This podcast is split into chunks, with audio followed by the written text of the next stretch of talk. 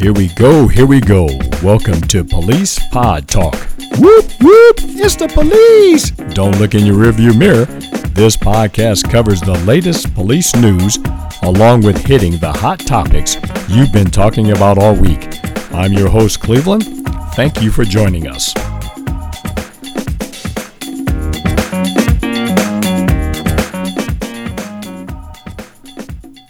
Hey, folks, welcome back to Police Pod Talk. Hopefully, you had a wonderful weekend. We're back at it again. Today on the line, I just happen to have someone I've known for a long time. I got my brother Jeff all the way out of Michigan. Hey, Jeff, you can say hello to the people out there. Good morning, everyone. Uh, I too hope everyone had a great weekend, and I'm really not that far away out of Michigan, but only a couple of hours. Okay. But yes, I've known Cleveland a long time. okay, folks. Hey, um, Jeff agreed to come on the air today and uh, talk with us. Uh, we're going to get kind of caught up. We haven't had too much of a chance to talk about a lot of the events that have been unfolding across the the world, basically. And uh, you know, he's got a family. I have a family. You know, we grew up together in the same, raised by the same parents. So I kind of want to hear what his take is on a lot of things and where he sees this stuff going, how it's affected him and also maybe where we uh, think a lot of this could be solved if we kind of look at ourselves a little bit. Is that about right, Jeff? Uh, yeah, that's uh, what what we decide to talk about, and I agree with you. Yes. Okay, so uh, got you on the air here, Jeff, and uh, again, thank you very much for agreeing to do this today. Um, let's let's talk a little bit about your growing up. I mean, when you grew up, do, can you think back to when you start, especially when you started driving? What, what, did what did your what did our father tell us and our mother tell us about driving and uh, respect and things like that? Go ahead. You asked me to go way back. That's a long time ago. Good 120 years. I can't remember back that far. But but no, um, it was really interesting. Uh, growing up, um, I mean, we could tell multiple stories around that, and obviously a lot of your childhood development, especially those K through eight years, and then you get into high school, you start to form who you are, and then you start to go into different maturations of what kind of man you want to be, right? Mm-hmm. And some of the, and some of the big things that I remember uh, around the time and you asked me about driving is um, it was more a, a rite of passage, right? You didn't want to be left out. You know, all of the older siblings in our family, you know, could drive at 16, and I didn't want to be one that couldn't. But one thing that uh, our mother said to me uh, was, "Hey, you know, you you're gonna go through driver's training. You're gonna go out on the road with the little driving instructor. He's gonna teach you how to keep the car between the lines." She said, "I'm gonna teach you how to drive." I didn't understand what that meant until you know after a while I started watching how she was driving and sometimes uh, thought she was driving around in a DeLorean with a flux capacitor as fast as she drove sometimes. Yeah. But she had an aggressive way in which in, in which she approached how she drove, and that was based on her personality. But then our dad, he drove like a, he was in a marathon. It never bothered him to drive, and he would take these long trips. We would I would ride with him to Mississippi. We would go to ball games in Chicago, and he had a different methodical way in how he drove. It wasn't an aggressive manner, and that was his personality. So to answer your question, growing up was that advice wasn't really advice. It was more of how they were doing things and and depending on which per, which personality I wanted to follow when it just comes to that simple thing of driving Cleveland mm-hmm. it was the it was the action that I followed versus the actual words because right. at that time you just kind of 16 you just let the words go in one ear and out the other and then some things get caught up in your brain until you get old enough to decipher and understand what they were actually saying so it was more it was more their example that they were showing than saying anything 100% 100% yeah. yeah. So you don't remember too much about, hey, uh, if you get pulled over, or this is how you do things, or was that never brought up with you? It, you know, it was. I talked to I talked to Pop about that. I talked to our dad about that in regards to, and I refer to our dad as Pop because that's what I called him. It was several times that we talked about it, but it wasn't instructional. It was more of a story, mm-hmm. and you know how it was trying to get a story out of Pop but it, it's always it always circled around something else happening. If Dan Rather on the news wasn't talking about it, he wasn't going to have a, a, conversation until you dragged it out of him, right? right? But there were a few times that he he told me about stories of being pulled over, and it was almost like a feeling that you had, right? So you grow up, you're growing up, and you know that. But I don't think it was so much the driving as it was the other words that Pop would say to me. hey, you're black. This is how it is. You cannot use as an, as an excuse, but you got to work twice as hard as everybody else. So in that term, I'm thinking, well, if I got to work twice as hard, what happens if I get pulled over? We weren't that far removed from, you know, the 60s and early 70s when there was a ton of strife. We weren't that far removed from it. Mm-hmm. So you, you did tend to have a little bit of a jaundiced eye towards a cop pulling you over, keeping your hands on the steering wheel, you know, yes, sir, no, sir, and then thanking them after giving you a ticket. Who the hell thanks anybody after giving, giving them you know, something bad news, right? But I think it was more of a, those examples of of how he talked about what we had to do as individuals that I kind of translated some of that over. But we did have a few conversations around around uh, being pulled over. Right now, do you remember when we first moved out into that neighborhood? I mean, I think we were probably one of the only two black families out there because there was another family uh, further uh, in the addition. That there was a lady that started a petition to uh, have us moved out or get us mm-hmm. out of the neighborhood. You remember that? Cleveland, what's sad about that is her name is Mrs. Scott. She lived on the corner, and she started the petition. And yes, I remember that. And I also remember Pop saying, "Hey, you guys are being watched. Everything you do, everything, every movement you make, people are watching you." And that was that was bothersome. But the funny thing about Mrs. Scott is, she had the petition, and and uh, John, uh, forget I know his first name was John, but I forget their last name. Lived next door. They built the they built the uh, Great Wall of China between our houses. a big green fence. Yeah, yeah. fence was like ten foot high, yeah. and it was the ugliest thing ever. So they didn't want to see us. Uh, but fast forward, uh, I don't know, maybe 10, 15 years, uh, we owned a lawn and landscaping company, and Mr. Scott calls down and says, "Hey, can you guys cut my grass?" I'm like, "Pop, I'm not cutting that racist lady's grass." You got out of your damn mind, blah blah blah. I'm, I'm yelling about this to a man that's that grew up in Mississippi and was born in 1927, right? Yeah. He's seen much worse. So I'm yelling about this, and he's finally said, "Look, her money is green just like everyone else's. Go down there and cut the grass." So we went down and cut the grass. yeah, Scott. Yeah, I remember. I remember that because um, it's funny that the the family that put a stop to it. It was one family. It took one family to say no, we're not doing this, and and basically knock it off. And uh, that was the Bassett's. I remember that. Uh, and it's really? funny. Yeah, I ran into her a while back, and she remembered me. Right when she saw me, she remembered me. And I mean, she's in her 80s now, but uh, it was the funniest thing. She put a stop to it.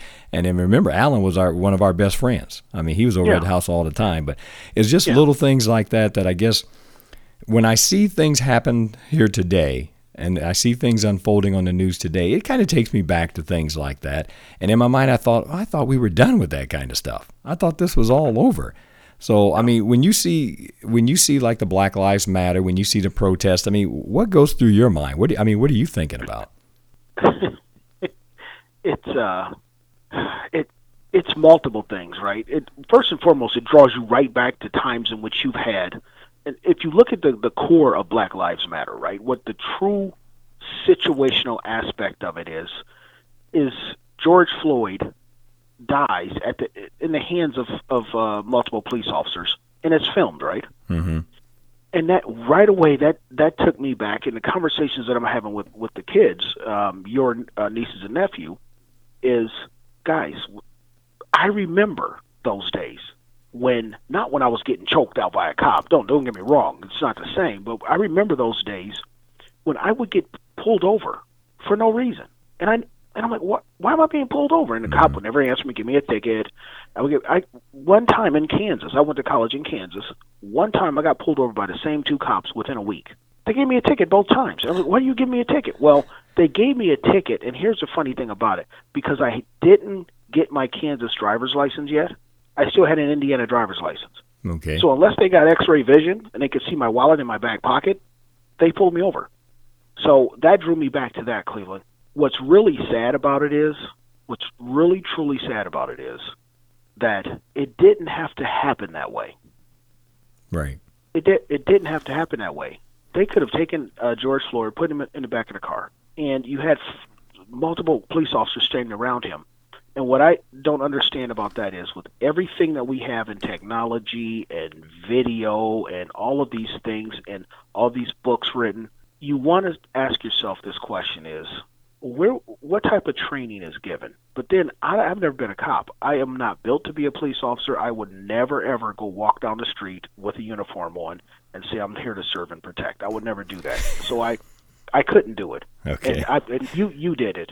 But you ask yourself about the training, right? Is there a lack of training? Is there a lack of, of, of, of what we need to do? But then you take it deeper. And that takes me down to hey, the guy that had his knee on George Floyd's neck, his wife could have just had an affair. His kids could have told him that they hated him. His dog could have died. His parents could have passed away. He could have been having the worst day possible, right? And George Floyd might have been the individual that he took it out on. And no matter how much training that he had, he may not have been able to hold his, his hold his anger and done that. So you have all these multiple factors. And I tell the kids this: there's three sides to every story. There's your version, the other person's version, and then there's the truth. I don't know if I'm going off on a tangent here or I'm going sideways on your question. No, no, you're fine. You're fine. But the George, the George Floyd thing pulled me back to Wichita, Kansas. It pulled me back to the sports store there in our in our. Remember when we first moved in that neighborhood? There's a sports Hartzler's Hearts- sports yeah, store. Yeah, yeah. We would, you and Bruce and I, our other brother, would go in there, and we were we were athletes. We didn't we, we had some money to buy some stuff, but we get followed around and people looking over, you know, peeking over, you know, racks of clothes. And I noticed it, but I didn't notice it because I'm thinking these guys ain't reacting, which are my older brothers. Why should, I'm so I shouldn't react to it, but it was there. Hmm And so, and some people are, are predisposed to have certain ideas about other individuals, which is called judging, and they make up a narrative in their head, and then that narrative will draw will drive their actions to a point where it may cause harm to another person. Oh, yeah. Or yeah. and that harm could be that harm could be physical or it could be, hey, you're just not getting this job. So So did I mean as as as your life was going on, and I mean we were living, we were both going almost parallel, doing the exact same thing. I mean going to high school at the same time, and we knew the Yeah. same people. Mhm. Did you ever sense that you didn't fit or didn't belong or shouldn't go to certain uh, house parties or uh, events? I mean, did any of that ever cross your mind? yes, it did. It Well, well We- let me let me we- let me go back because at the school we were at, there was only very few blacks that were there, but there was enough to know that we were there. yes. So I didn't. When did that happen to you? I mean, when did you start feeling that? I felt that much earlier than high school, Cleveland. I felt that back when we lived on Fletcher Street. So when we lived in our first house, and, and we lived in a predominantly black neighborhood, hmm and until I got older, I never understood why we ended up at Concordia. But then there's this thing called busing, and we would we would have gotten caught up in the busing of busing kids to certain schools. So our parents chose to send us to Concordia because they can control how the education was. They didn't get they didn't care that when we walked into the doors at Concordia, we would have been a few black kids or kids of color at Concordia Lutheran Grade School, right? Right. They didn't. They didn't worry about that. They were looking at, hey, if I got to, if I have to bust my children, I'm going to control that that that narrative, right? Okay. So that's when it started for me, because you're standing now in two parallel worlds that are extremely different. We're living in, on Fletcher Street, predominantly black, you know, hanging out with Tyrone, Maurice, uh, you know, all of them, the Oinks, all those guys, right? Right. Hackner. We're hanging out with all those guys. Then we go to Concordia, and there's a different group of friends that you're hanging out with. Right. Right. But those friends at Concordia, there were the the commonalities were not as as strong. I mean, their dads went to work with shirt and ties on. They sat in boardrooms and cut deals. Our dad went to a steel mill, clocked in, clocked out, right? hmm And so you're living in these two parallels. Then you got to ask, who- am I at that point? And then when they we moved out into the suburbs, we were just thrown into everything is white. At that point, it's like, wait a minute, hold on for a second here. We're not getting any. At least when we were in Fletcher Street, where we were hanging around with some people, but now there was no black people. Those just the ones that you go to school with, and but most of my friends, I mean, many of my friends that were black. I mean, we all played uh, we all came up playing sports against each other and knew each other, right? So Right. just like you, some of your friends, uh, some of your friends who were black. hmm But yeah, you, I never. It, it started much earlier for me. I never had a place to fit. Okay. And one of the driving forces that sent me out to Kansas, I just wanted to get away from all of Fort Wayne because I felt like that was some of the worst situationally for me. I never felt I, I fit in Fort Wayne. So, did you feel this more from the adults in your life, the teachers, coaches, and things along that line, or did you feel that amongst the kids? And I mean, think back, think back to when you're talking about Concordia Grade Yeah. School. Concordia grade. Well, see, you didn't ride the bus, but like one year or something like that, right? For Concordia? Grade school. No, I rode the bus when I was younger. What's the matter with you? or you weren't on the bus at the same time I was. You were little. No, there was a bus. See, we had the black bus coming out of Fletcher Street, and that was that was I forget her name. I think it was Mrs. Scott too. We had that bus, but I'm talking about we lived in the suburbs. You weren't on that bus. You only on that bus like maybe one or two years. Right, and then uh, yeah, probably one year on the bus, but then it was close enough we could actually ride our bikes to school. Uh, Yeah, and then yeah, then by yeah. that time I got into high school, right? Because it was seventh and eighth grade. But I mean, where did you Yeah. feel? Where did you feel this um, difference from? Was it the adults or was it the kids? It was both because on that bus, I can remember being on that bus. Not all those kids went to Concordia, so they went with dispersed schools. Okay, So look, people's like, "Oh yeah, you lived out in the suburbs and went to Concordia. You guys are sheltered." I'm like, "What? Shelter from you, or shelter from the kid on the bus dropping n bombs, and and not wanting you to sit down next to them?" And it, it was happening on that bus. Hmm. And even in Cleveland, I remember this, and it, it still burns me to this day. The very first school day when we moved to the suburbs, remember our mother just drove around trying to get us to school. Then we saw some of Bruce's friends that lived in the neighborhood, so she just threw us off there, and we hopped on the bus with those guys. You may not remember this. We get on the bus, we make it to Concordia. You and Bruce get off the bus first, and the snowman dri- uh, bus driver, guy looked like Frosty the Snowman or whatever, or Burl Ives, one of the two. He grabs my arm and said, "Hey, you guys gonna be riding the bus all the time?" He didn't touch you or Bruce. He waited till the little one got up there, and he grabbed me.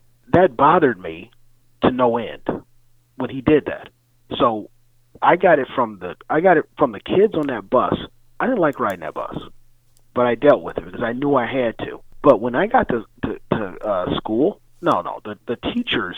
I know for a fact those teachers did not treat me the same as they treat everyone else.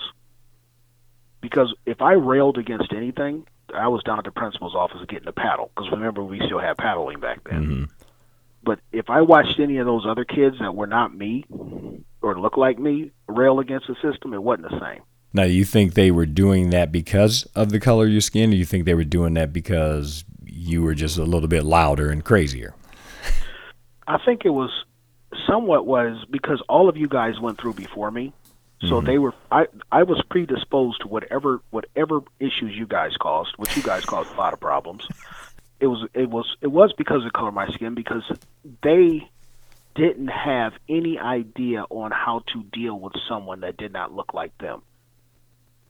They Oh. didn't. Okay, but when you say when you say that, deal with someone who didn't look like them, Mhm. is it because you were causing problems?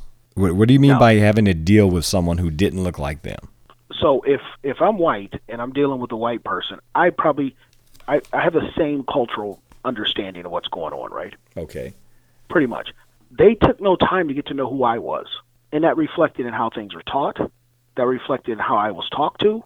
That was reflected in, in, in a lot of different things, Cleveland. It wasn't mm-hmm. just because I was being loud and railing against something.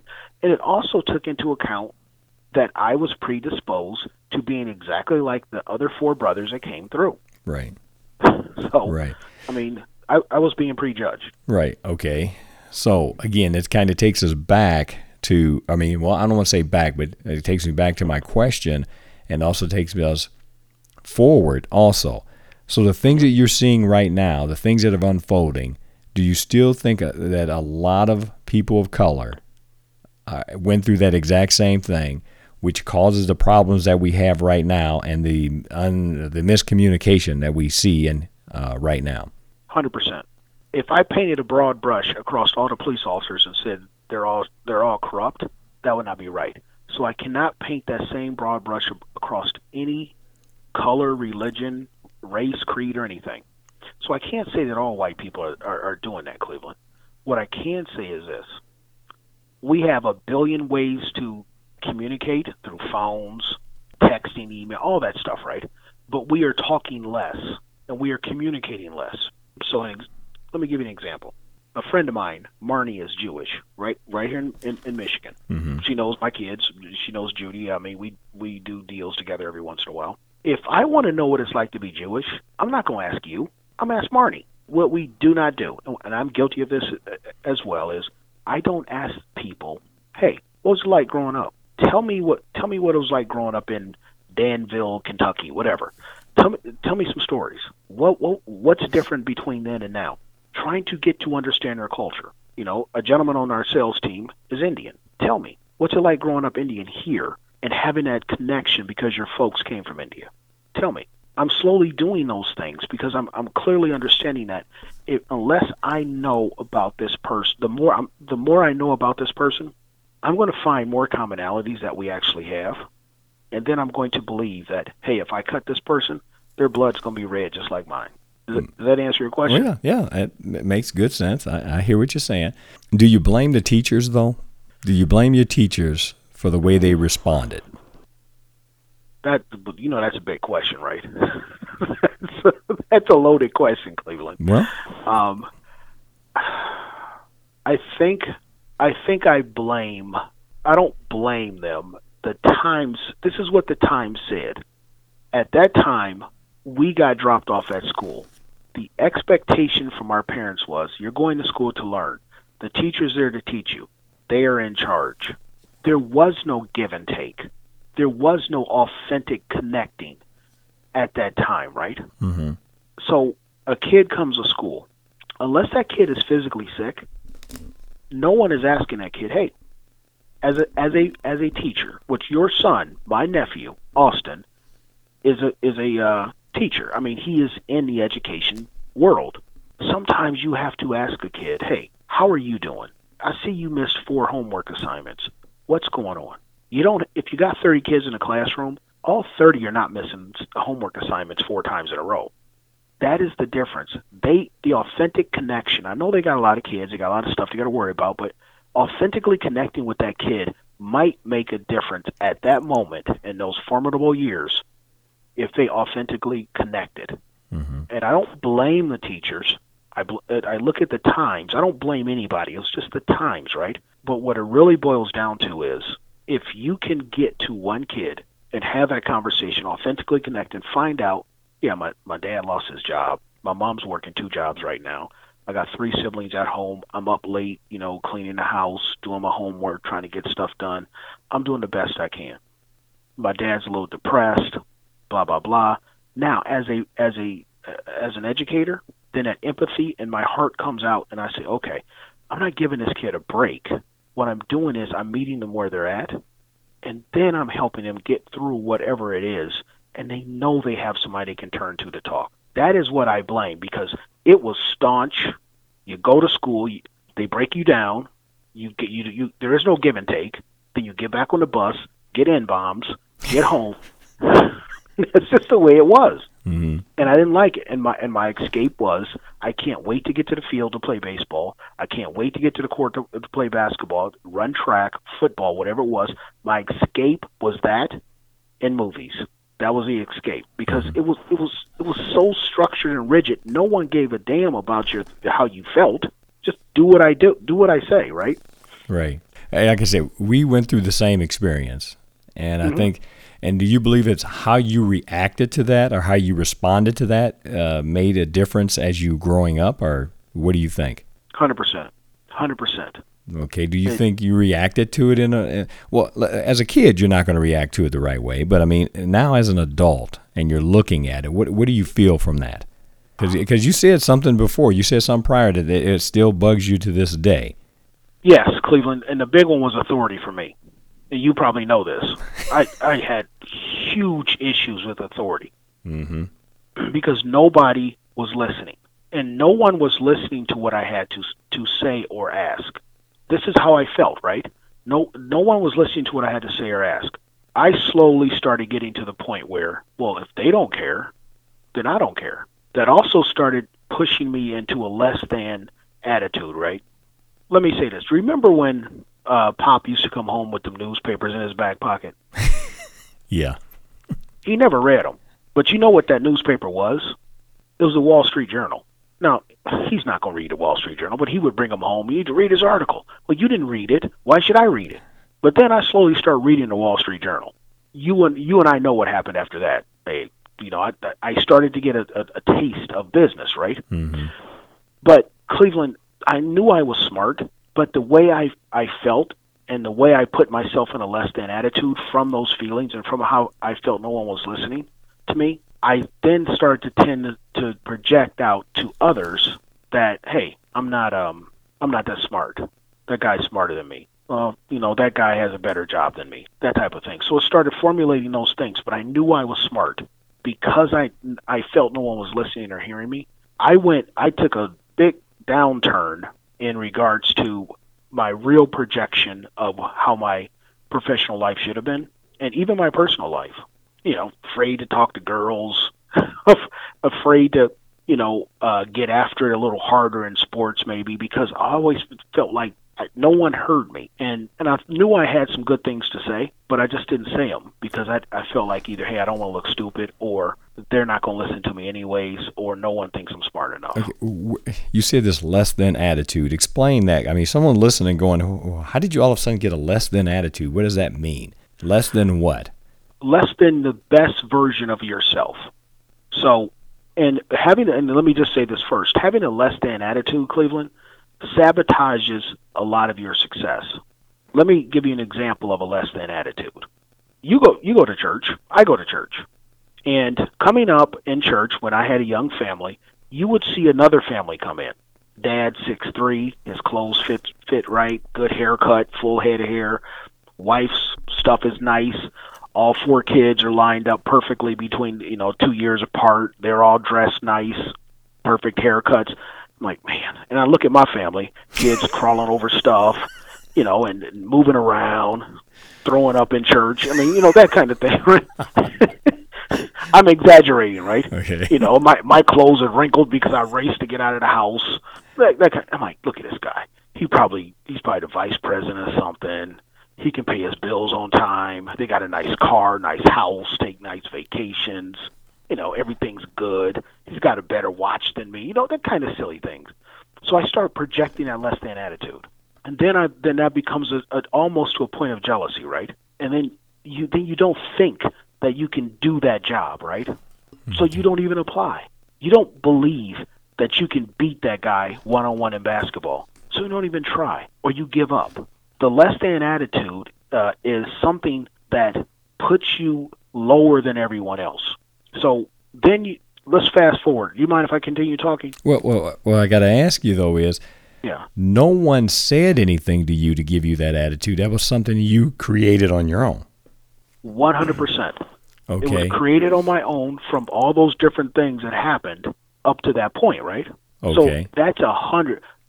Make no mistake, the less than attitude is one hundred percent on me. It does not have anything to do with anyone else. It's one hundred percent on me. Okay, and I know I know you're going to keep going, but I'm going to ask you this: Do you think that this less than attitude runs a lot in, and uh, you can correct me if I'm wrong, runs a lot in, I want to say the minority communities when they even when they're pulled over, or when they're questioned about something, or when there is authority in front of them? Hundred percent. I Oh. believe that one hundred percent. Okay, so you you were going to go on because you're talking about the the guy and with his nice suit and his family. Now, and I want to get back to your question because that's a good one. So, my less than attitude. I'm still now. Now, fast forward. I am now fighting and scratching my way in, in, in the business world, right? Mhm, Right. And I got I got to go into meetings, and I can count on one hand how many times I walked into a meeting, and the majority of the people were black in the meeting. I can probably count on three fingers how many times in Cleveland. I've worked all over North America, right? hmm I've seriously rare what are the times. So what I'm saying to you is there's white people in the room. Doesn't matter if it's a woman or a guy, there's white people in the room. what happens is in some cases before I understood what I what was what was happening in my head, and there was a very good friend of mine, still a good friend of mine today, um, and I'll and I'll tell you what he did, but I would start judging right away, and then I would go in that less than attitude. Oh, geez, oh Pete, this guy's the chief executive officer. He has his attorney here. The CIO is here, and I'm like, oh, geez, these guys are so much smarter than me they make more money than me. They know they, they you know got their act together, and then I go into that less than attitude. And before I even get in the room and get going in the meeting, guess what?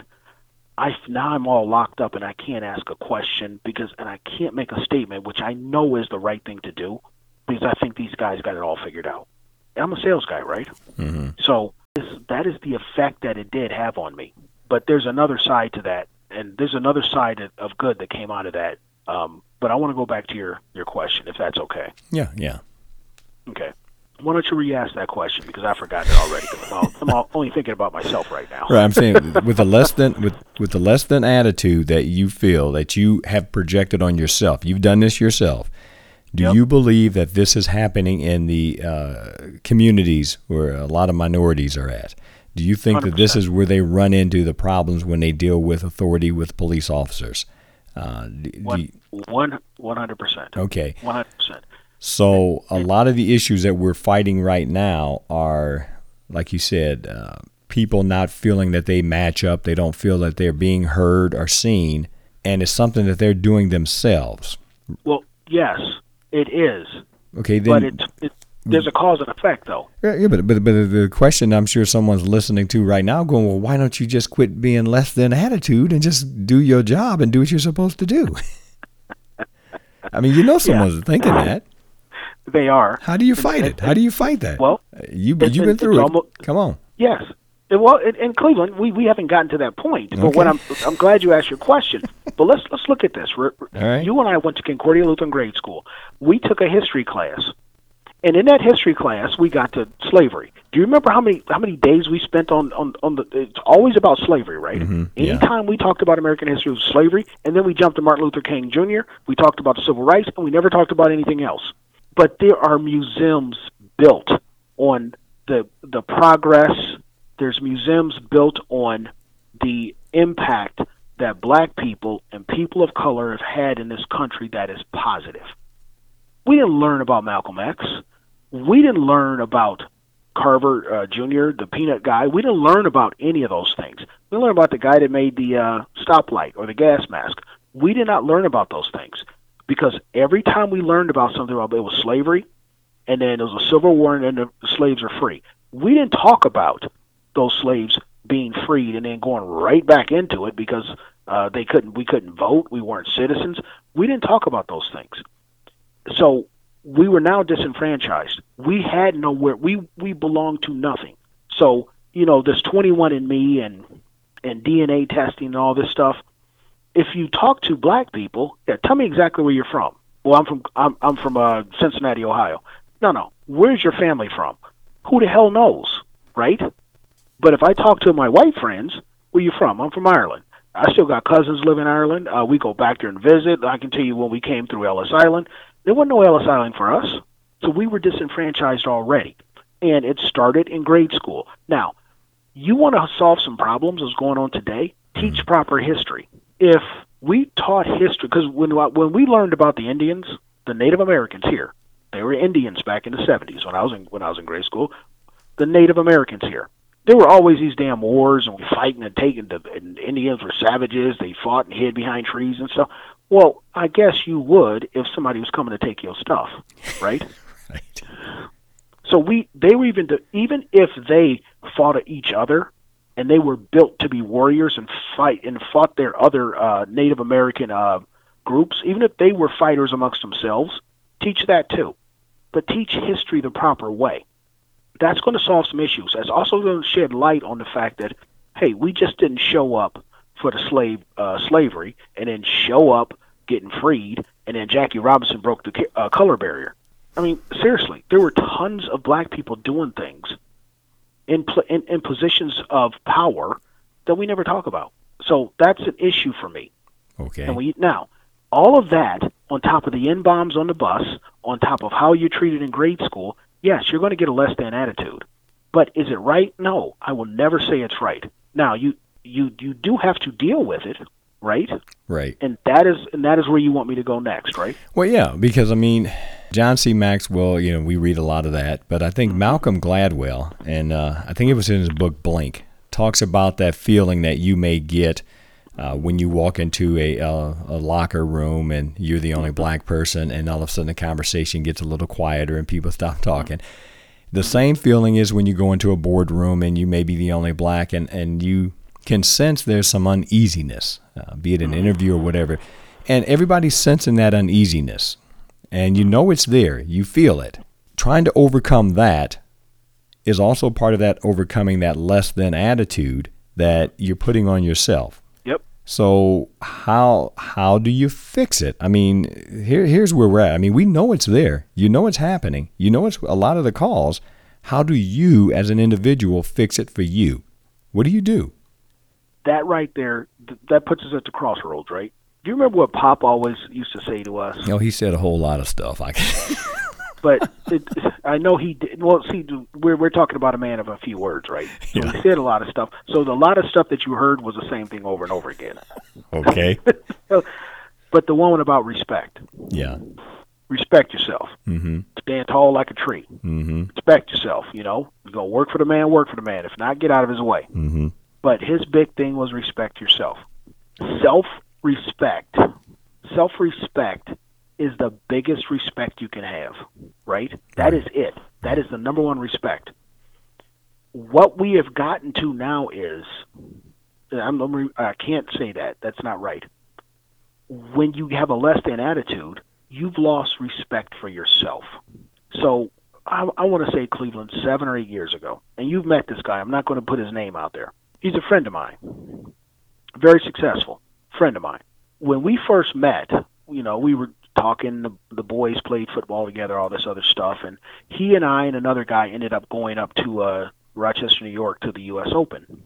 And I, I knew them, but I didn't know them, right? You know what I'm saying? We Right. were we. So, anyways, we got to we had a ton of time together because have you ever been to a golf match?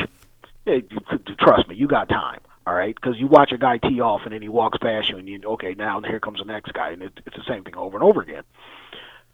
So in that time we were together, we started talking, and I didn't realize who this guy was because I judged him ahead of time, right? I mean, Right. yeah, he has money.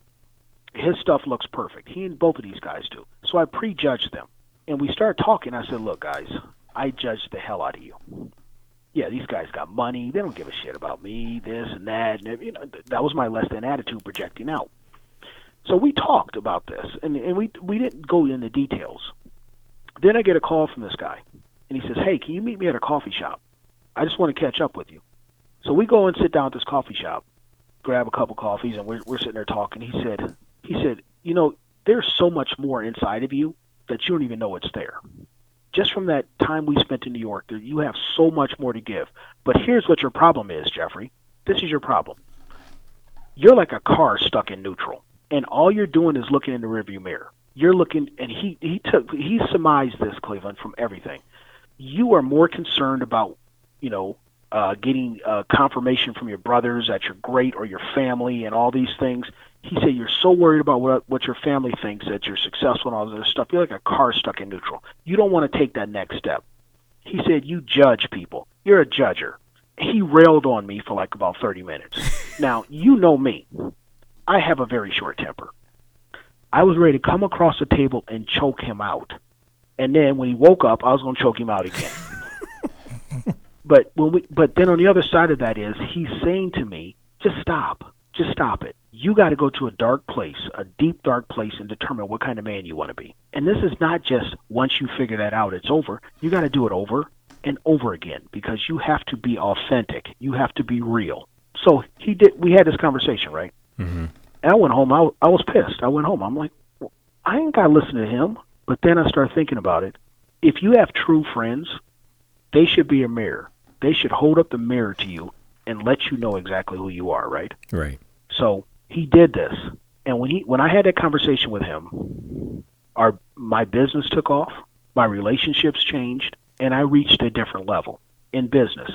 My relationships with my family changed, My anger, some of many, most of my anger issues started going down, but it wasn't because he fixed me. It's because he held a mirror up to me and said, "Stop being the victim." Mm-hmm. You.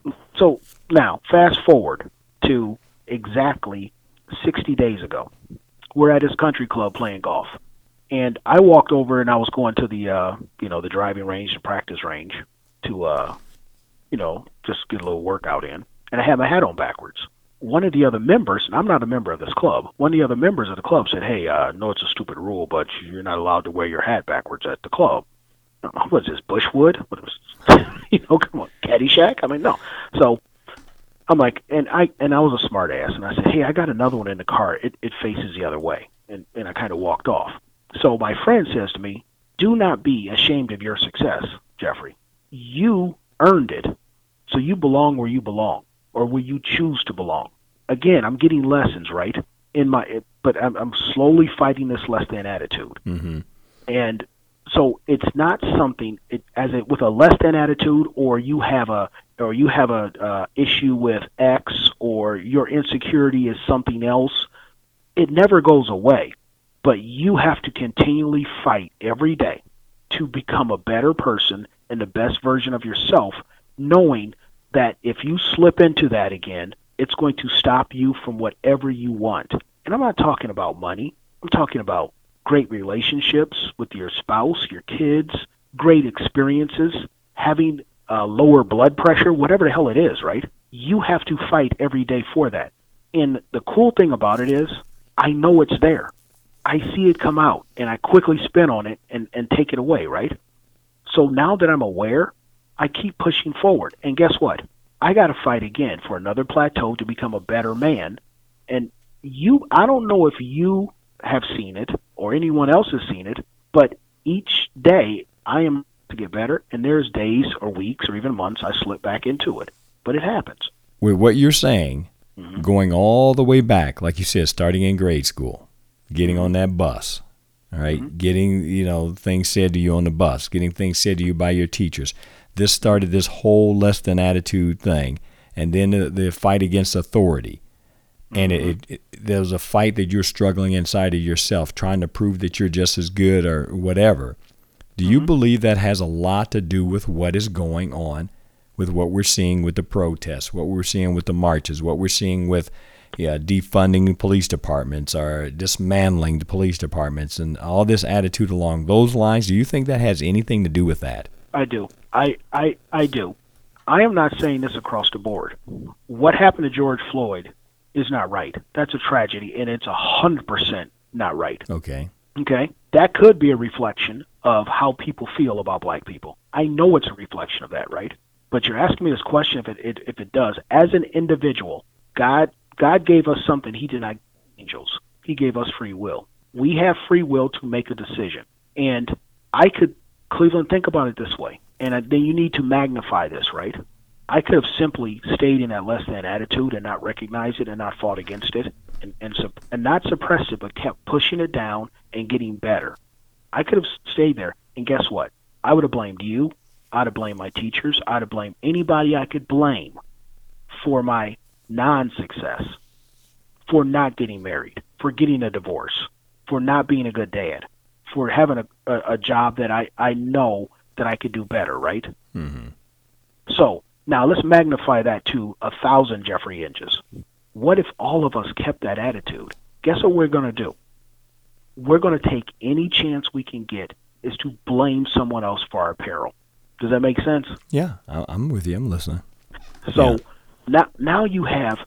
I'm not saying all these people feel this way, but you have a lot of people that are railing against a situation that they may not truly believe in, that they may not truly say we need reform versus defunding. Because if somebody jumped through my window in my house and steal my stuff, I'm not calling Ghostbusters. I'm calling the police. So you can't defund the police. What you can do is build an authentic connection with the police. You made this statement to your niece, my daughter, Jocelyn. Hey, why don't you go to the police station and talk to them? They're people. They ain't all trying to be racist. They ain't all uh, joining the Aryan Nation. Go talk to them. they got families, they got mortgages, they got they got hopes and dreams, they have problems, right? Right, right. So situationally, we have to look in, in into our own hearts and say, wait a minute, hold on for a second. That is wrong. What do I want out of that? What do I want out? Now, what do we want to happen? Well, if we want police reform, I don't even know what that means. I have no idea what that means, right? No one does. It sounds good. I, it sounds good. Yeah. You know, I want, but what what I'm saying is, I can sit back and say, yes, we need police reform, but I need y'all to fix it because I'm not going to get involved. Well, if you get involved at the local level and say, Mr. Cop, now I know seven cops, not because I want to get out of a ticket, but I know seven police officers. If the next person does the same thing, by the time it gets to the point of making reform, people make change. So in the civil rights movement, Cleveland, when Dr. Martin Luther King, Malcolm X, Medgar Evers, all those guys were doing things to uh, the freedom riders, all of that, there was a sole purpose behind that we have, we have to make change, and the only way we make change is we get people registered to vote in the South, and the only way we, we make additional changes we get civil rights, right? Correct. Right. That's what we're going for. Okay. So we they were fighting and dying for those things. In Black Lives Mat Black Lives Matters in it today. What happens next? What what do I do? So my job is I'm just gonna go meet some cops. I'm gonna see hey guys, you tell me what's going on with you. Why why do you think this is this way? Do you agree that you should be putting your knee on somebody's neck and choking them out till they die? I would say 99% of them will say no. But what happens next? I cannot defund the police department. You can't. You, why don't we just defund the, the fire department too? They're probably racist. They come in my house, they tear up my toilet when I got a kitchen fire. I mean, I, you know, so you can't you can't defund the police. You can't because go ahead. Okay, no, no, I, I hear what you're saying. I got everything you're saying. So, do you believe that fixing yourself first is most important before you can try to fix anybody? It, it takes me back to a movie, and I, you and I had talked about it earlier. With Denzel Washington was a uh, pilot on a plane, and he was he was an alcoholic. Well, he yeah. ended up getting this girl, this lady, and he thought he could help her, you know, get over whatever addiction she had. But then he couldn't even take care of helping her because he couldn't even fix himself. And yeah. I can't remember the name of the movie, but it, it, was a good movie. I guess it was based yeah. on a true story. I don't know how much it was true, maybe the pilot part. But the bottom line was if you can't even fix yourself, change your attitude so that you don't see yourself as less than or mm-hmm. below somebody else, then how are you supposed to turn around and say the easiest way to make something change is to defund the police or get rid of police or all police are bad? I mean, am I on the right path there? Fixing yourself first is most important? Well, yes, because what you're now saying, Cleveland, is if the officer that put his knee on George Floyd's neck was working to the, be the best version of himself, you are you and I are not having this conversation. It works two ways it's not just everybody that's that's railing against the police. It's everyone on the other side. The police, the, the entire the look, the police department, they too are are individuals that have to look internally and say, how can I be the best version today? What can I bring to my community to have the biggest impact today? How can I impact one person in a positive way? Mm-hmm. So we have something here where I work. It's called 1440. There's 1,440 minutes in every day our job and ours we strive for this Cleveland is for to have the best possible experience for every person every minute of every day. Mm-hmm. We want that impact to be positive. Now it's impossible, right? So when you rail against something, but on the other side of that is as a police officer, and you know I respect police officers, right? And the only reason why I do is because you're a cop. I'm kidding. Um, I just don't want to. I just don't want to get shot and thrown in. Oh, here, we, here we go. I, I, I, I'm totally kidding. You guys have to do it too. It's not just the people jumping through windows and throwing rocks and, and protesting. It's on the other side too. What am I bringing to my community to impact one single person? So we can watch the news and we can watch people throwing rocks, but then you get a clip on social media of a cop playing basketball with kids. Mm-hmm of a cop skateboarding with kids. Or here in Detroit, there's a cop that walk. He, he decided to park his car and walk the beat, and he's sitting there talking to kids.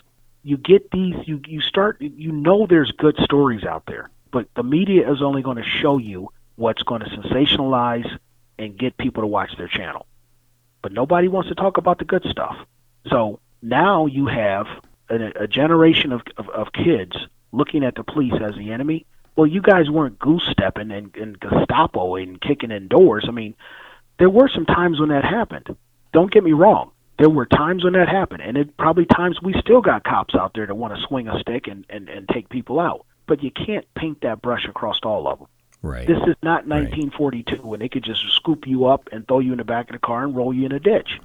I mean, yeah, I, I, I hear what you're saying, I, and uh, like you said, as a policeman, I always knew, and I, and I always believed this, that every call I went on, every call I got sent to, every person I ran into, I was supposed to be that person for them at that moment. Do every everything I can for that one person at that moment. Do the best you can for that person because for some reason God sent me to you. For some reason our our paths crossed and I'm supposed to do the best that I can for you at that moment. And that's what I always believed. And like you said, be the best version of yourself because you were sent there. Nobody else. Yeah. You got dispatched there. Or you ran in this person. They flagged you down. okay? And you for that reason to do the best that you can. But I do believe, and I, and, and I mean, I listened to you tell that whole thing about, you know, you know, not, not believing in yourself, being less than. I truly believe that if we work on ourselves first, I mean, I'm watching all this stuff unfold on the news. If we work on ourselves first and figure out what is really deeply rooted in us to cause us to behave the way we are, I think we would look at the other people just a little bit different and be willing to have a conversation, willing to to find out where they come from. I mean, you're talking to a policeman. It's hard to get anything out of a policeman. I mean, we're guarded. We're not going to tell you anything about us because we don't want you coming over to peeking in our windows. okay, and that's that's just the mindset. Yeah. But when you're talking, having a uh, a for real conversation and find out, hey, we I didn't know we went to the same high school, or hey, I didn't know we knew the same people, or you know we ran against each other in track or whatever. You find out they're just like you are. Everybody's struggling. Everybody's fighting a battle. There's no perfect person walking around out here who's got all their stuff together. None. But when we start trying to take away from somebody because we feel less than them, so let's take something from them, that's where the problem comes in. But, but, but uh, you know, I, I hope, and I mean, you're watching the, all this stuff unfold. What do you think? What do you think Black Lives Matters wants? What do they want? I've been asking this question to several of my, my people that have called in. What do they want to make things better in their eyes? What do you want? I mean, uh, do you know? I thought I saw you with a Black Lives Matter shirt on the other day. What, what, for what? What do you want? Um, I don't know, Cleveland. I, I, and I, am not asking that, and I'm not answering your question to be funny.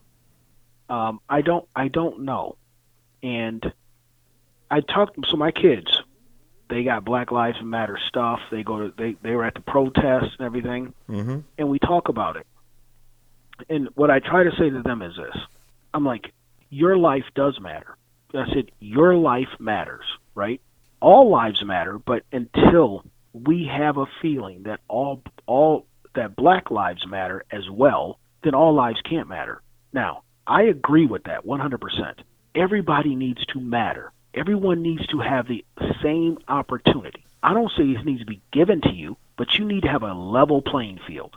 This is what the impact Black Lives Matters can have is why is it that one kid can make it forward and and be a productive member of society? I know that's some old term, they got a job, you know, they have started a business, they got a house, family, and they can and they can feel like okay, my life matters because I'm doing things. I got, you know, this and that. I'm raising my kids. But another kid, he doesn't get that opportunity. He gets shut out of school. Look, when I went to college, let, me just say this. I have two children in college right now. The cost of college is I might as well just go to the mob and and and, and say, hey, why don't you guys do this? Because they, they are crushing the the amount of debt that some of these kids are going to come out of school with. Now, I've been blessed to be able to pay for my kids to go to school, right? I'm not I'm not saying I you know I can't carry that weight. As a man, you should be able to carry that weight. If you decide you want to be a man and have a family, you better damn well know you're going to carry some weight, right? That's just it. I don't care if it's financial, I don't care if it's emotional support, whatever it is. You you got to do it. But the cost of college is ridiculous. So what they're saying is unless you got 75 grand, don't even darken my doorstep. So now I got a kid that's smart enough, strong enough to go to college, but he doesn't have the 75 grand. Oh, but if you want to play, we'll go ahead and loan you the money and we'll keep you in economic poverty and we will keep you suppressed because you're going to have 200 grand when you walk out of school. You got an education though. You got a ticket to get into the arena, but you're not ever going to get out of. You're not ever going to get out of the the, the social and economic uh, standards that you have today. So look at it almost as the welfare system or a prison that's a private prison. Think about that. It's a private prison. So their job is to make money. So you know how they make money? They got prisoners up in there. The welfare system keeps an entire portion of society down. I'm not talking only black. So when people say welfare, they think black. There's a lot of people on welfare ain't black. They keep an entire group of people down. Instead of saying, we're going to spend this money, but we, now we're going to go work. Some people go on welfare because they have to and they try to scratch to get off of it. Others get into a cycle. So what I'm saying to you is this: to get into the game, it's gotten so much harder. Think about when you became a cop, Cleveland. You and Bruce went down and took the fireman and cop test, right? Right. Did you guys have a four year degree? No. Okay. I don't know what it's like today, but I think those. I'm not saying that you guys slid under the standard or you're a less than cop. I'm not saying that. all. you're a damn good officer. What I'm saying is those standards have gone up, right? Right. To become a cop. Well, don't price people out of the opportunity, and also make the opportunity open to everybody. And it's not today. It's not. Okay, but Every you know someone listening, you know what they're thinking. They're saying, "Well, you have the same right as my kid does." So I can't feel sorry for your kid because your parents didn't get a good job to get the money to get you in college. So they're saying, "Well, why is it fair that I have to now just open the doors and let it flood in?" I'm not saying that at all, Cleveland. No, I'm just saying that. I didn't say it. I'm telling you what Yeah, somebody's I- thinking. I know. Yeah, well, then now that you can tell what the masses think, because you know you're, you're the favorite child. But Here we go. no, no, I know. I'm I'm kidding. I'm not saying. I'm, uh, look, here's the deal. One of my kids goes to a four-year school. The other child that's in college chose to go to the local community college. Right? Okay. There are multi- there are multiple ways to get that college degree, but it still takes money. If it's a thousand bucks for one semester at the community college and fifty thousand dollars or twenty five thousand dollars a semester at a four year school, that should be the same weight. Meaning that if I go to if I go to the local community college or I go to Harvard, I should be able to that should be a level playing field because all I did was get a degree to get a ticket in. Now, a local community college is only 2 years, right? I get that. But if I end up in if I go to Harvard or I go to Central Michigan University and I get the same business degree, right? Mhm. I get the same degree. Why does Harvard carry more weight than Central? Because of the name, the name, Yes. and the history and the legacy behind it. Cleveland, come on. That history and legacy is not making that one kid that much smarter, and he's not. Okay, but, but then that that's the individual uh, business owner. That's the individual person who's doing the interviews. They've got to make that determination. But they've just unleveled the playing field. Okay. They have. Okay. All because right. now this is Jeffrey Inge. This is his his view of it. I, I could be 100% wrong. I was wrong this morning because I was late. So I don't care what school you went to. I'm looking for X, Y, and Z. I'm looking for a 1440 person. I'm looking for someone that wants to grow professionally and personally when I hire somebody. I'm looking for somebody that has enough strength to raise their hand and say, I don't know, I need help or I'm struggling with this, Jeffrey. Help me get through it. Or understand that I'm struggling through something and we're going to fight through this together. That's what I'm looking for. So if you went to Harvard or you went to Central Michigan University, I don't care. You're right. That is up to the individual to make that determination. But it shouldn't be where Harvard, Michigan, Stanford, Yale. If I if I draw a degree from there, my chances, I believe, Cleveland, are much better of getting job X versus if I went to Kansas Newman University in Wichita, Kansas, which I graduated from. With that being said, you walk into that interview, you're there to sell yourself. Mm-hmm. You have got to put your best foot forward, and you know that from growing up. That was always told us when we went to go get a job. Yep. You are there to sell yourself. So yes, that piece of paper that you slide out there that they look on your your uh, your resume and see, you still have to sell yourself. Yes, you do. Okay, so here's the thing. The fact that you can get into college, the fact that you're allowed to go to college is a is a level playing field at the start of it. So you get in there, you do the best you can, and when you come out of there, you do the best you can when it's time for an interview. It's not to say that they're not letting you in anywhere at all. Nope. You're getting that opportunity. If mm-hmm. your family wants to spend over $100,000 a year for you to go to one of those big name colleges, then so mm-hmm. be it. But when you come out, you still got to sell yourself. You do. And does But- it does it does that piece of paper sometimes push you in the front of the line? Yes. But when you mm-hmm. open your mouth, okay, you still have to sell yourself. Okay? And that and that that right there takes us all the way back to what we originally were talking about. Okay? You got to quit having the less than attitude. You got to quit being the victim. You got to quit looking for a handout, okay? And instead, look at what you have accomplished. Look in, inside yourself and say, This is what I am about. This is who I am. These are my struggles. These are my fights. But I know I can do better. Yes. I, I know I can present myself better. I know mm-hmm. I can behave better. Okay. And then I'm willing to have those conversations. Once you start believing in yourself, you have conversations. You'll talk to people. But until you mm-hmm. don't believe in yourself, we're going to have this gap all the time. Yes, this thing has opened a lot of doors. This thing has held a mirror up to us to see where our problems are. But if mm-hmm. we don't take advantage of what is happening to us right now, everybody says, well, everything has a purpose for why it happened. Okay, well, then look at it and say, why did this happen? This entire thing, we've been quarantined, we've been wearing masks, we've been told to stay away from each other, but things have happened. What are you doing when this opportunity is right here in front of us? What are we doing? Are we talking to our neighbors? Are we having that uncomfortable conversation?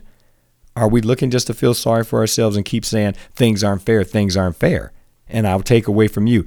If, if I don't like the fact that my neighbors, okay, it's not fair that they have a better job than me, I'm not going to go over there and steal their swimming pool and drag it into my yard and say now it's fair. Yeah. Okay, they have a right. They have a right to live the way they live. Because why? Oh, they worked hard for that and they got that. So I'm not going to say, well, it's not fair. You have cable, so I'm going to take over there and, and, and splice into your cable and I get to have it too. Mm-hmm. No, I understand the level playing field. Trust me, I get all of that. But where does it come that you are now responsible for your actions? You're now responsible for what you do and say. I mean, where, where is all of that? I, I I've talked to different people on the podcast, and I said, look, I understand people saying, "Oh, "Where's the training? There should be training for the police. They should be trained better." Well, where's the training for the people who are the ones yelling about it? Where's the training for the people who keep getting arrested? Where's the training for the people who keep being rude to police officers? You and I did not grow up in a day where you stand there and yell at a policeman. Where did that where did that all of a sudden come? So because I feel that you're greater than me, I get to yell at you and you got to take it. no. I mean, where did this come from? No. No. Okay, so help me understand, and, I, and I'm kind of speaking from some of the people I've talked to, some of the policemen I've talked to, some of the just regular people I have talked to. They get the Black Lives Matter, they get the marches, they get the protests, they get all of that. But when do you start disrespecting the people that are there to serve and protect you? Not every one of them are. Maybe uh, they like you, maybe they don't. But I guarantee you, when that phone rings and it's 911, they get dispatched. They got to show up. Mm-hmm. They got to be there. Yeah. Hey. I agree with you one hundred. I agree with you one hundred percent. All right, I went off on a little tangent. Let me get off my soapbox No. right now. I'm telling you. Uh, No, and and here here's the cool thing about it, Cleveland. You're you're sitting at you get to sit at the intersection. You get to sit at the intersection, a black police officer with a bunch of experience, right? Okay, but but, ex- but, but hold, hold on now. Even as a black police officer, have I been treated unfairly? Sure. Have I been pulled over when I wasn't supposed to? Several times, especially when I was working in vice and narcotics. Okay, I was pulled over a mm-hmm. lot for reasons, and I asked the officer, like, "Well, you know, I thought you was doing this." No, you didn't. okay, but did I get into it with them at that time? No. Did I invite them to a conversation? Yes. Did they show up? No. Okay, but did I harbor that inside of me and go around and go, ooh, all cops are bad? Ooh, no, right? Because I was one of them. So what did I do? I made sure I treated people the way I wanted to be treated. You know, as goofy as that stupid show, uh, Family Guy.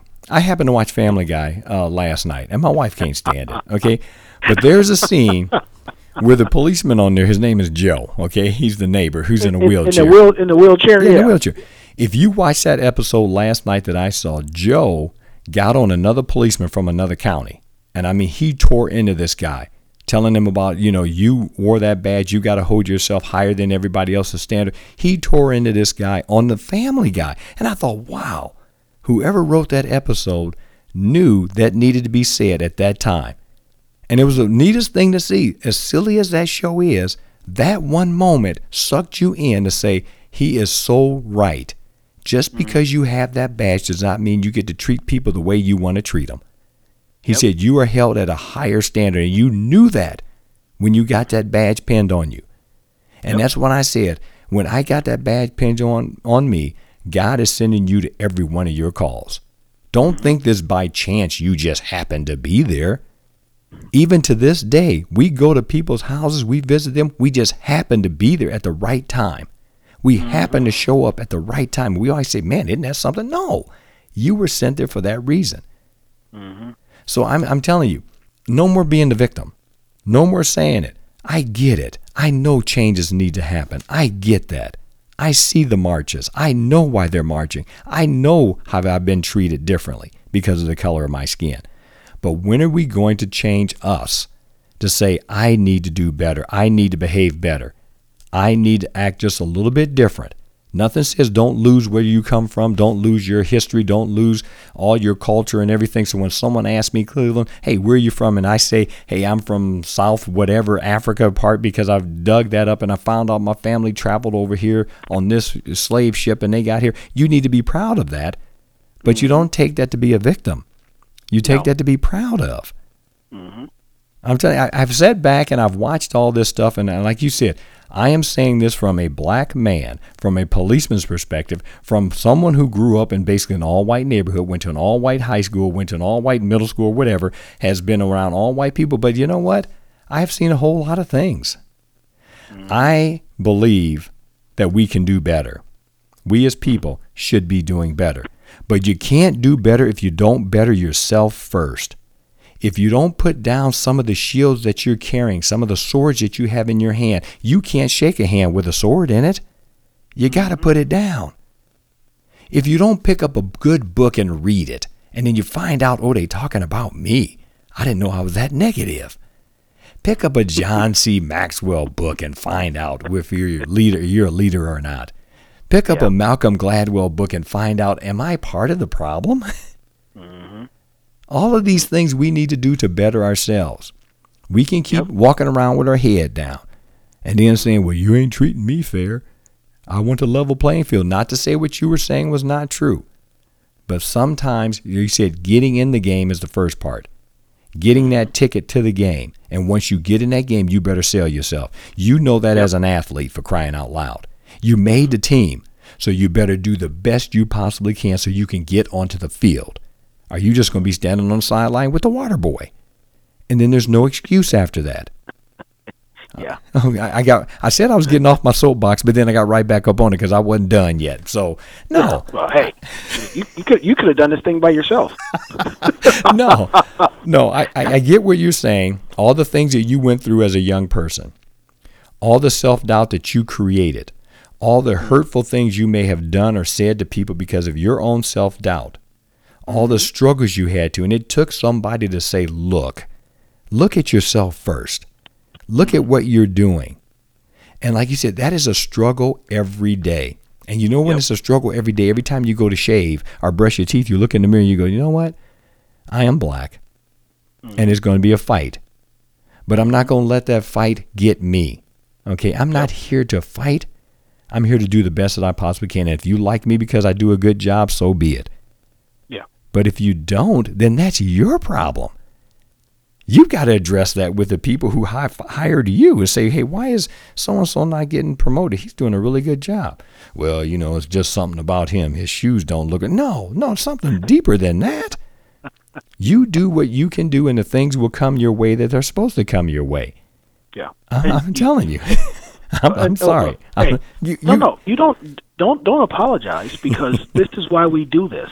You know, I, look, man, I'm probably the only person I can get under your skin, and I wasn't trying to do that. No, no, um, no, no. This is conversation. we want to have a conversation. It, it, we want to talk freely. No, we, we do. And Cleveland, Cleveland, you're right. You are right. And we talked about this. Yes, that that that self. First of all, you know the self-respect, and then being the best version you can. And are you being authentic? So if I stood there to my neighbor and said, "Man, you need to cut your grass," and mine's up around my ankles and knees, then I got a problem, right? a lot of a lot of people want to tell other people what their problems are, but they don't want to face their own, and they don't want to face internally and says, "What am I doing? What am I doing to get better?" So this morning I had to get up early. To well, two mornings ago I had to get up early. I had to catch a plane, so I was up at four o'clock. And one thing I write down is the things I want to do that morning. And I knew I needed to read at least two pages out of out of a book. Do you know how hard it is to read at four o'clock in the morning? so, but I scratched up and I did it, and I bet I'm at best to focus on reading those two pages because I know if I didn't read those two pages, then there was something I was not going to learn to take me into that day to impact somebody else in that day, right? Mm-hmm. And but you but to be able to do that takes a lot of strength. You remember the admiral make your bed? Yeah. I don't know if you ever saw it. Okay. Yeah. So I, I, I kind of instituted some of that. I know not some of it. I instituted that with our some of our younger salespeople. I'm like, make your bed in the morning. So when you come home at night, you know you you you know you're coming back to something that you accomplished the first thing in the morning. Try to get little small victories. Mm-hmm. What we what we sometimes tend to do is, and I say this to my children, when you're working the jobs you're working now, when you're 16, 17, 18, 19 years old, you're going to complain about those jobs. I did it. Your uncles did it. We all did it, right?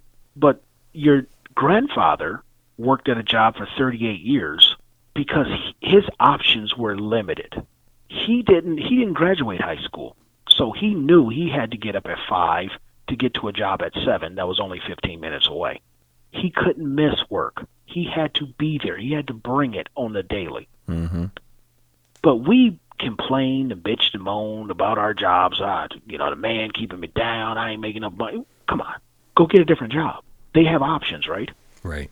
So you have to look at your situation and say, is it really that bad? and, and, come on, is, is it really that bad? No, because we look at other people, just like you said, and say, well, they got that, I should have it. Well, sometimes you have to look inward and say, what exactly, why do you get up at work? So we do, we work on why. Simon Sinek has a why. Why do I get up and go to work every morning? You have to ask yourself that question. Everyone does. That's part of that best version of yourself, right? Mm-hmm. Well, I want to make a bunch of money. Well, that's crap because what are you going to do with the money? Huh, here's $10 million. What are you going to do now? Are you happy? No, you're not because there's something about the money you make. There's something about the job you go to. And we always talk about, well, you know, it's a crappy job. Well, hold on for a second. Is it crappy because you make it crappy? Or is it crap because somebody else is doing it to you. Many of us go to work with a bad attitude, anyways. Oh, it's Monday. I got to go back in the office and go to work. Well, you got people sitting around wanting to work, wanting to do your job, and you're complaining about it. Mm-hmm. So, all the way back to in- internally, Cleveland, that fight, that struggle you have, you got two dogs. One dog is going to tell you, man, you know, screw it. These people don't like you. This is this is crap. You ain't got to work that hard. The other dog will say, let's go we're going to make it better. We're going to have an impact. Let's go help somebody else. Because if you ain't feeling it today, go help somebody else feel better. Then you're going to pull yourself through and you're going to bring it. Because that's what we have to do. Now, when it comes down to everything that's going on, you're 100% correct. It's almost like telling you, like I said, telling your neighbor the grass is too high. You can't. You got to cut your own grass first. Take care of your own yard, which means take care of your own house, then take care of your own self, and take care of your own family. You guys be right be good. Then you can go out and have an impact on somebody else. Mm-hmm. But do not, and, and uh, in all of the, our conversation today, Cleveland, I'll say this. I am not blaming anybody for whatever transpired with me, right? Right. I did allow people to have power over me because I gave them that power. Mm-hmm. But then I have to take it back, and I have taken it back. Nobody, nobody determines my happiness but me. Mm-hmm. And that is very critical because I can choose to be a complainer I can choose to be a less than guy, or I can choose to be a better version of myself Right. every day. Right, and That and, and that's that's all I'm saying. Okay, I don't care if you're white, black, uh, red, or whatever you may be. Okay, it Yeah. all hedges on you. It all hedges on if you want to do better, if you want better. And I'm going to say this. I'm going to say this statement, and people are going to go, "Oh, that, that- that's just terrible that you said this."